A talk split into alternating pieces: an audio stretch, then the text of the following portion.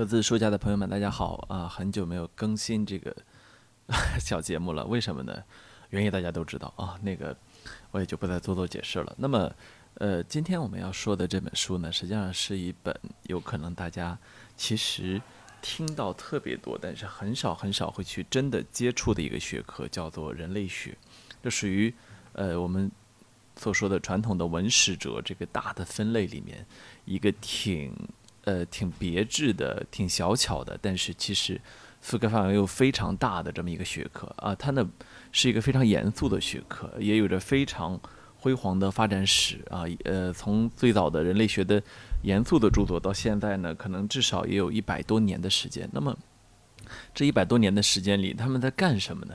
实际上，呃，我这里无法做一个回答，但是我可以跟大家稍微的勾陈一下，就是说，呃，为什么我们会有人类学？实际上。人类学在研究什么，对吧？你可以理解为他在研究人类的可能性，曾经存在过的这个时代依然没有消亡的，它能够代表我们人类的某一个面相的，哪怕是一个小小的面相，比如说我们清代的女人裹脚啊，比如说呃非洲的某些族群行割礼啊，再比如说有些那个原始部落的生殖崇拜啊。这个是我们一般意义上比较典型的认为是人类学的一个方向。那么，呃，实际上在中国呢，人类学也有非常好的一个发展史啊。那么，我我这里先抛开不谈啊。我们今天谈的呢，不是关于这个学科非常严肃的东西啊。这个学科严肃的东西呢，可能需要大家去正儿八经的拿下一个学位来才可以。我也没有拿下学位来，所以我还不配在这里谈这个话题。但是呢，我自己呢是一个人类学爱好者。这个所谓的人类学爱好者，就可以理解为人类学的著作的爱好者啊，喜欢读他的东西。为什么呢？因为我前面给大家讲过很多非虚构的作品。那么，我认为一个喜欢非虚构作品的人，他会喜欢人类学的作品，似乎是一件非常的自然而然的事情啊。对我来说，起码是有过这样一个心态，我是抱着看非虚构作品的态度去。阅读人类学的作品的结果，没有想到一入侯门深似海，发现根本不是那么回事儿啊。呃，但是呢，从那之后呢，我也迷上了阅读人类学的著作。实际上呢，我一直在犹豫要不要给大家推荐人类学的经典作品。直到现在，我一直没有推荐的一个很重要的原因，就是它其实没有大家想象的像非虚构作品那么好读。我前面给大家推荐的像像《寻路中国》啊这些作品，实际上它在可读性上是非常强的，甚至有一些非虚构呃作家，像特伊盖利斯，他会直接挑战小说家的，比如说《连人之妻》。如果已经有读过的听众，你可能知道我在说什么，就是他完全。呃，从趣味性上来说，从可读性上来说，从这种阅读的享受来说呢，它甚至超过了一些小说。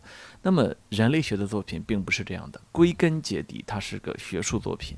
所以我今天给大家推荐的这本书，有可能是整个人类学历史上最好读的一本书，也是最好笑的一本书。非常简单，呃，你不会在阅读的时候产生什么障碍，因为它本身就是人类学家写的非虚构。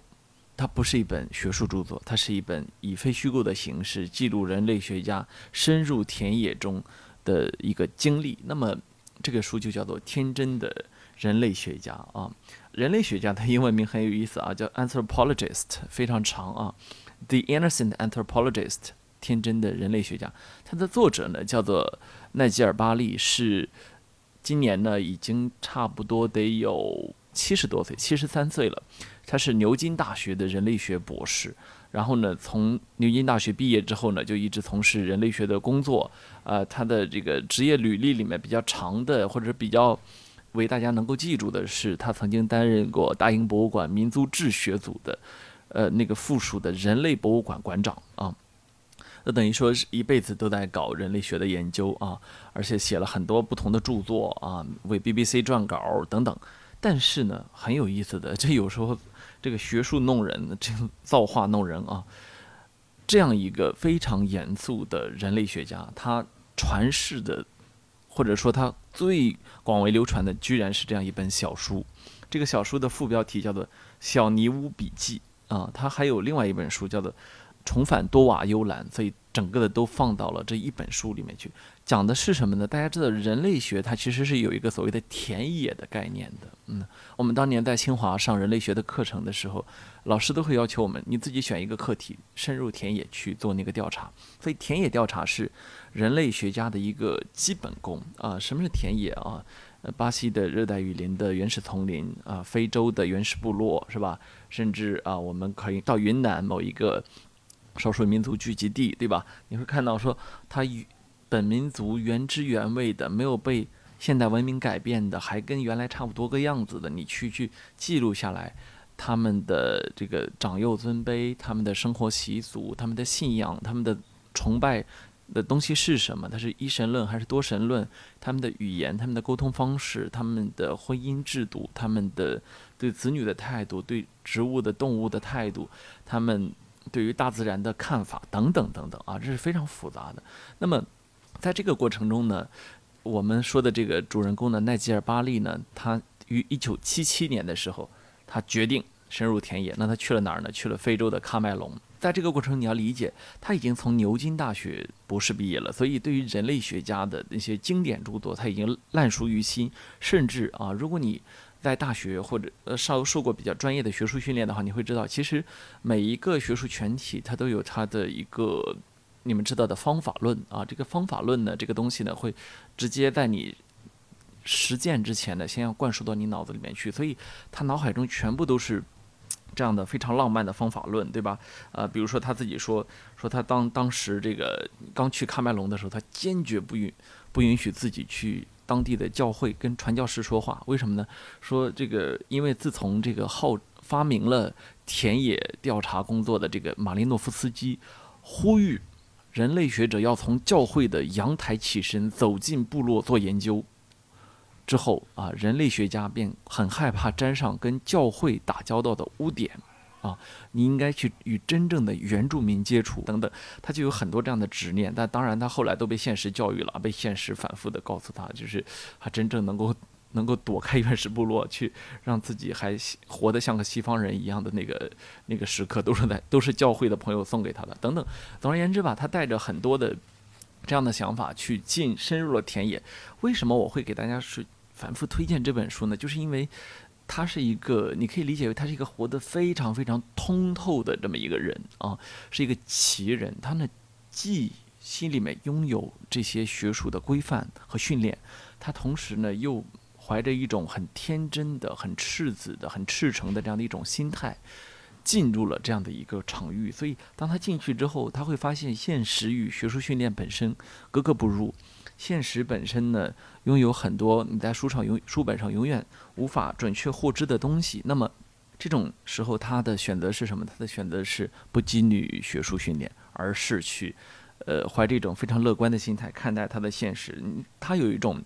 很强的英式幽默啊，这种英式英式幽默可以说是处处都会有。你如果去翻这本书的时候，我相信你可能两三页你都会读到某一处让你觉得哎好好笑，说或者说哎这个人很有幽默感啊。比如说给大家随便举一个例子，说这个他到了当地之后，这个地方叫多瓦幽兰啊，当地的原住民叫多瓦幽人。他到了多瓦幽兰之后，一开始啊，因为他只能坐着这个教会的车子去啊。然后当地人啊就开始跟他沟通，他说我不是法国人啊，这一点呢他们完全不懂。对多瓦尤人来说，白人都一样。尽管如此，他们还是礼貌聆听，不时低头、点头低语，很好，是呀，是呀，啊，然后等等的，甚至呢还碰到一个老女人呢，肯定是年轻的时候被一个法国的白人军官给占有了，而且呢还给他留了一点小小的礼物，所以呢他就。跟人家私定了终身，但实际上呢，你知道的，就是殖民者对殖民地很多时候发泄完性欲之后，根本就不想去负这个责任，那么就撇下他回到了法国。那么他一辈子都在怀念这个白人。结果呢，当他听说又来了一个白人之后，无论如何挣扎着要所有人安排他去见了一面。他见到白人之后，瞬间那个那个感觉就回来了，就是。甚至在他们那里，不是国籍国家，就是认为白人都是一种人啊，这也是一种人类学家的一种被反视，就是当你去凝视那个群体的时候，人家去反视，反过来看你，对吧？很有意思啊，就是他有特别多很有意思的细节。我给大家举个例子啊，说当时呢，就是他在那个村里，因为他一住就住一年多的时间嘛，他后来实在有点活不下去了，他决定自己养鸡啊。这个他养了鸡之后说，呃，人们给了我一些小鸡，我又买了一些。多瓦优小鸡骨瘦如柴，吃它们就好像吃模型灯蛾一样。但是细心调理，它们还是会长大。我用稻米与燕麦喂食它们，从不喂鸡的多瓦优人斥这为奢华。一天，它们终于下蛋了。我开始梦想每日有蛋可吃。当我坐在茅屋，心满意足地望着我的辛勤成果，我的助理现身门口。脸上表情得意，他喊道：“主人，我刚发现鸡母鸡下蛋了，我宰了它们，以免它们流失精力。”你就知道，对他每天都面对的都是这样的情况。而且呢，与此同时呢，这个所谓的原住原住民这种淳朴的那种善良的一面啊，他可能感受并不很多啊，一天到晚都是想赚他钱，想去让他花钱去解决问题的，想让他去帮助当地去做点什么的啊，等等等等，就是说。这个田野工作实际深入下去之后，他会意识到说，实际上处处都不那么的浪漫。就是在人类学家的作品里面，你可能会看到他们被描述成了浪漫的历险，但是呢，他自己说呢，田野经验是乏味的证书，从洗衣服到治疗感冒都非常繁琐无趣啊。就是他在这个过程中呢，关键是没有任何的朋友啊，而且呢，他在这儿待了好几个月，他才发现最糟糕的是。多瓦尤人似乎无所事事，没有信仰，没有任何象征性的活动，只是存在着啊。就是这对于一个人类学家来说，肯定是一个非常的、非常呃让他难堪的，或者说让他非常失望的经历。我们知道，这个实际上在过去的人类学家的作品里面，你如果只看书名的话，你会发现哦，他们写的还是非常非常的让人觉得就是心向往之的，就就是像这样的好一点的。这个著作特别多啊，比如说什么阿赞德人的巫术、神谕和魔法呀，什么西太平洋的航海者。我刚才给大家提到马林诺夫斯基，他呢就是西太平洋的航海者啊，这样一本书呢成了人类学这个田野调查奠基级别的这样的一本书啊，等等等等，它很有意思，而且呢，它在这个适应。这个田野的过程中呢，也出了很多的问题，比如说他的语言能力问题啊。他说他去找一位老女人聊聊过去几年里多瓦尤人行为的改变啊。当然，你要找一个女人谈话，你最明智的做法是先要征得丈夫的同意。然后这个丈夫就问：“你想跟他谈什么？”他说：“我说我想谈婚姻，也想谈谈风俗习惯、通奸和什么什么什么。”说我话音未落，助理和他浮现不可。置信的惊恐表情，我迅速在脑海中检视刚才的话语，音调并没有错误呀。我把助理拉到一边协商，发现问题出在多瓦优语的表达方式。在多瓦优语里面，一个人不做什么，而是说什么。比如，一个人不做通奸之事，而是说通奸。所以刚才我跟他说，我说我想跟他太太说说风俗习惯、通奸这些事儿的话，可以被解读成我要跟他太太。搞通奸，啊，就很有意思，就是处处都是，他是伴着这样的误会啊，一步步的走到了像呃这样一步啊。实际上，当你去读《天真的人类学家》的时候，你会发现还是还是挺有意思的啊。比如说，这个作者他怀着一种很乐观的心态面对什么，比如说他在当地直接。掉了两颗门牙啊！因为出车祸掉两颗门牙，掉完之后，他发现连当地连正儿八经的假牙都没有。就是他几次安装假牙的过程，也能够让大家觉得捧腹大笑啊！就是什么感觉呢？就是当这个人类学家他决定在一个语言都完全不通，然后所有一切几乎都跟西方的现代主流文明完全不一样的地方去开展。这样的一段调查的时候，他其实没有想清楚自己要面对什么，所以他面对的每一处都有强烈的反差。大家如果喜欢看脱口秀或者喜欢看相声，你会知道，真正的幽默感很多时候就正是来自于反差或者来自对比啊。所以他这个书在这个可读性上，在幽默感上是一点问题都没有的。那么，呃，这个作者呢，他在这个地方呢，他最终呢。待了所谓的一年多的时间，那么一年多的时间呢，他并没有完全的去把所有的事情都给调查调查清楚啊。尽管他已经做到啊，这个劝服了当地的祈雨者，就是求雨的那个宗教人士，真正的带着他去看了他们的祈雨石啊，这个祈雨石实际上是当地最大的秘密之一，就是完外人完全不能看的，但是他一直能够做到了，让对方信任他，信任到啊，最后大家都脱光了，他也带上那个阴茎鞘啊，然后呃一起到山上去看了那个他求雨的那些那些石头，知道了当地的宗教的这个过程中最。神秘的东西啊，等等等等，就是说，他在这个地方呢，始终有一种就是既不想介入，但是呢不可避免的他又去介入了人家的具体的生活的这样。就你想，你想象一下，一个西方人啊，哪怕他到了你们你小时候生活的村子里面，对你们村儿其实都是一个非常大的冲击。那么现在问题在于，他不是到了。你们村子里面，他到了一个更加偏远落后的、与现代文明完全隔绝的地方，所以他对当地也不可避免形成了很大的冲击。但是呢，在这个伦理问题上呢，他自己也慢慢的也搞清楚了啊。对，所以到后来呢，大家就开始非常的接纳他，甚至呢，当地人开始经常跟他争啊，争什么呢？争着争着就说啊，咱们一起上法庭，就是当当地是有法庭的。那么他就会发现哦，其实当地的法庭呢，完全的。就和西方的那种黑是黑白是白完全不一样，甚至在法庭上面，大家有可能一会儿就笑了起来，等等，就是一切都不像你想象的那个样子啊。呃，甚至他说呢，说这个怎么跟过去读的文献都不一样。他说，比如说人类学文献经常记载，田野工作者不被当地人接受，直到某天他拿起锄头开始开辟菜园，境遇才会获得改变。但多瓦尤人可不这样，每当我试图做点劳力工作，他们便大惊失色。我去滴溜水，连那个虚弱的老妇、虚弱老妇都会连忙替我提水瓮啊。当我去开辟菜园子，村长就能吓坏啊。他说：“你干嘛做这种事儿？我都不碰锄头，一定要找一个园丁啊，等等等等，就是总会有那种很大的那种互相的冲突。再比如说，他上法庭的那次呢，是他找一个村民帮他种地、种菜园子，结果种菜园的那个人种了多少呢？种了三千颗莴苣。”然后呢，这个他最后呢就不能要这么多蔬菜嘛？他一个人怎么吃那么多呢？结果就上了法庭，啊，上法庭之后呢，大家就开始啊贿赂反贿赂啊，这个最后达成一个妥协啊等等，就是很有意思啊。再比如说这个，我刚才说他去看了那个求雨石，可是那个人呢就一直告诉他说，呃，今天看不了。我说为什么？说我今天我某一个老婆她月经来了啊。那问题他他后来这哥们儿就想清楚了。他有十三个老婆，几乎每天都有人来月经，那这么下去就看不成了，对吧？所以只好去迂回过来，用了其他的方法去劝他啊。最后呢，他就在这个整个看完之后，这个地方理论就来了。他看完之后呢，他发现，哦，这个既有祈雨石。也当地还有这种头颅文化，就是把那个头颅挂在家里啊。那么他就发现，以祈雨石和头颅为中心的单一模型，用来架构多个领域，最终呢让降雨和人类的繁生产生了关系。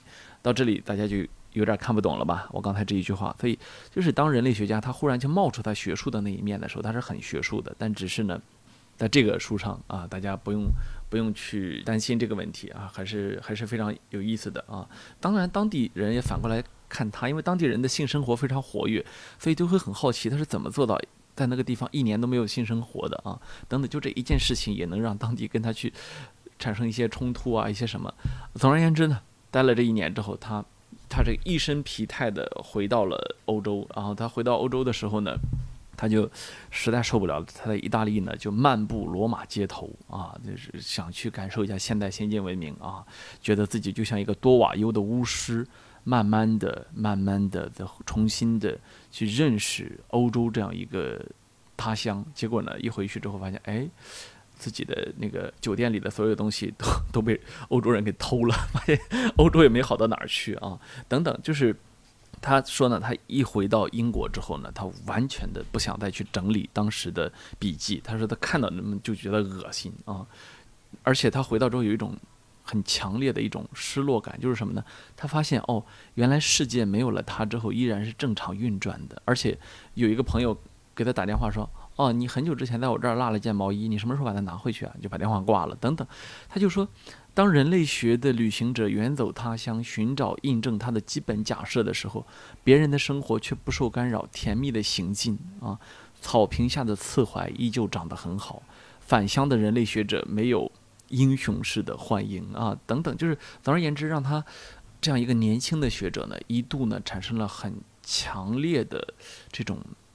对人类学的厌恶感啊，其实，呃，我我认为一个年轻人在学任何一个学科的时候，都会有可能经历过这样的一个时刻。那么好玩的是，他的这个时刻来的有点太猛烈了，比一般的人都要猛烈一些。但是，他同时自己也发现，说这个作为一个返乡的田野工作者，他现在他阅读人类学文件文献有全然不同的眼光，他能够感察觉出某些句子是刻意模糊。然后这个或者是，呃，很勉强的，也可能呢，就是有一些数据呢，它不恰当或无关。他说，除非去了多瓦幽兰，我不可能有此能力。这就是说，其实真正的下了田野之后，就会发现田野里的猫腻和人类学家写文文献时候的这种猫腻啊。说，除若非去了多瓦幽兰，我不可能有此能力。我的研究也让其他有兴趣的人类学者工作起来比较轻松。说，我甚至认为我在解开多瓦优宇宙观上的成果，验证了某些常用的解释模型与文化象征之间的关联。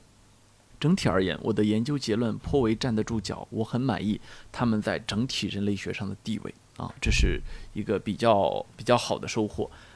时间就这么一天天过去，结果有一天，他有朋友就说啊，你回来了。他说是的，说那边乏味吧？说是的。你有没有病得要死？有。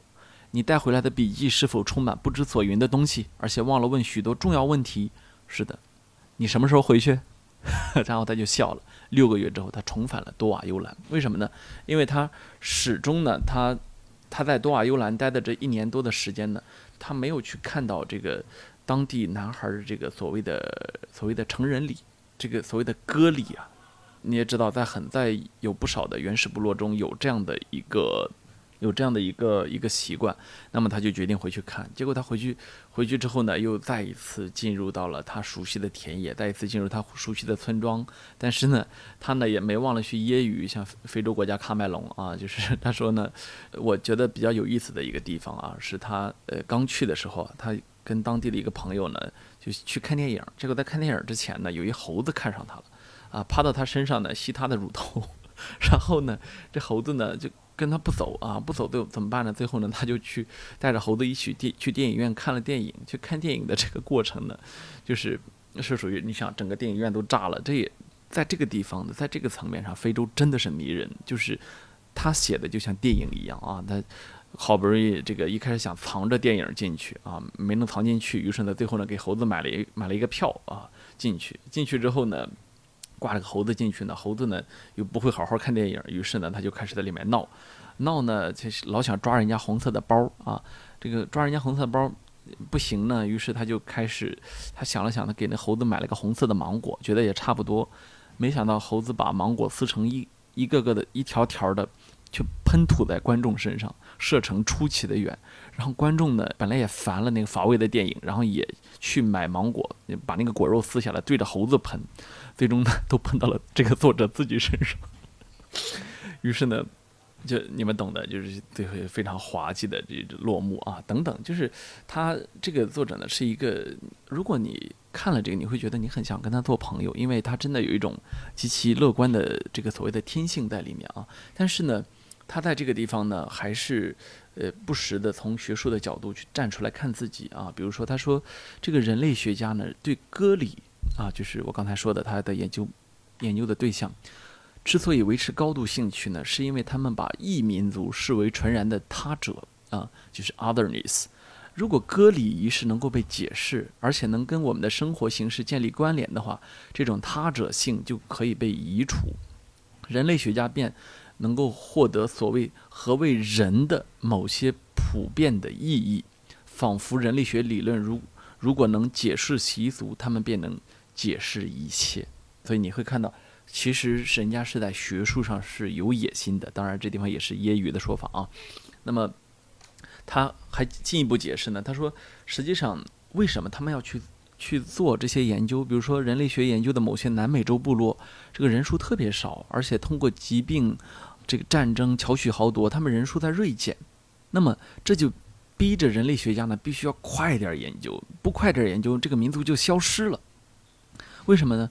他说，如果一个族群失去认同，最令人类学家扼腕的是世界失去了某一特殊的世界观，而世界观是一个民族数千年的互动与思考的产物，因此，一个民族的消失也意味着人类可能性的萎缩。对人类学家而言，一个民族的人数多寡无关乎它的重要性。这个地方是不是就觉得你能看出来人家的这个这个学科的或者说人类学家的价值观摆在哪儿，对吧？就是他还说呢，他说虽然人类学研究人，但他呢与研究对象保持某种距离，而且呢不将研究对象视为单独的个人，把他们视作某种集体文化的代表。他说研究一个族群的行为。和指导该族群的行为，理论上是两件完全不同的事儿。虽然人类学家也不可能完全不改变他所研究的族群啊，就是他在这里面呢，时不时的这样的一个一个自省呢，的让当时我作为一个人类学的学旁听的学生啊，觉得还是很受启发。当然，可能正儿八经受人类学训练的人，他们可能早就已经明白这些道理啊。那么，在这个过程中呢，他这个意外的发现呢，就是所谓当地呢有可能存在着这个女女性通过割乳头的方式，这样一种特就男性有割礼，女性有割乳头。于是呢，他费了老大鼻子力气，各种行贿受贿，然后去搞定族群的头儿等等的，最终呢，终于去深入了他们要研究女性割乳头的这个这个礼。结果那个当地。人把他所有的钱骗了之后，哈哈笑说：“哪有人那么傻会去割这个东西呢？只不过就是长成这样了而已啊！” 等等，就是他始终他的研究本身也像在跟他开玩笑一样的去提醒他一件事情，就是人之为人到底是怎么回事儿啊？那么这个书呢，它真正的乐趣呢，我不想给大家完全的剧剧透完，我能想给大家打开这样一本书，希望你去阅读的时候能够去。认识到有这么一个学科，有这么一群人，他们在做的事情其实是非常非常有趣的啊！当然，这个奈吉尔·巴利呢，后来他又去做东南亚研究了。他说呢，东南亚人呢，能很多能跟他成为朋友的，非洲人好多跟他成不了朋友，等等等等啊！我在这里要说的是，呃，节目的最后要说的是几件事情。第一件事情呢，就是，呃，这本奇书它能进入，它不能进入人类学的殿堂啊，但一定会深入人心。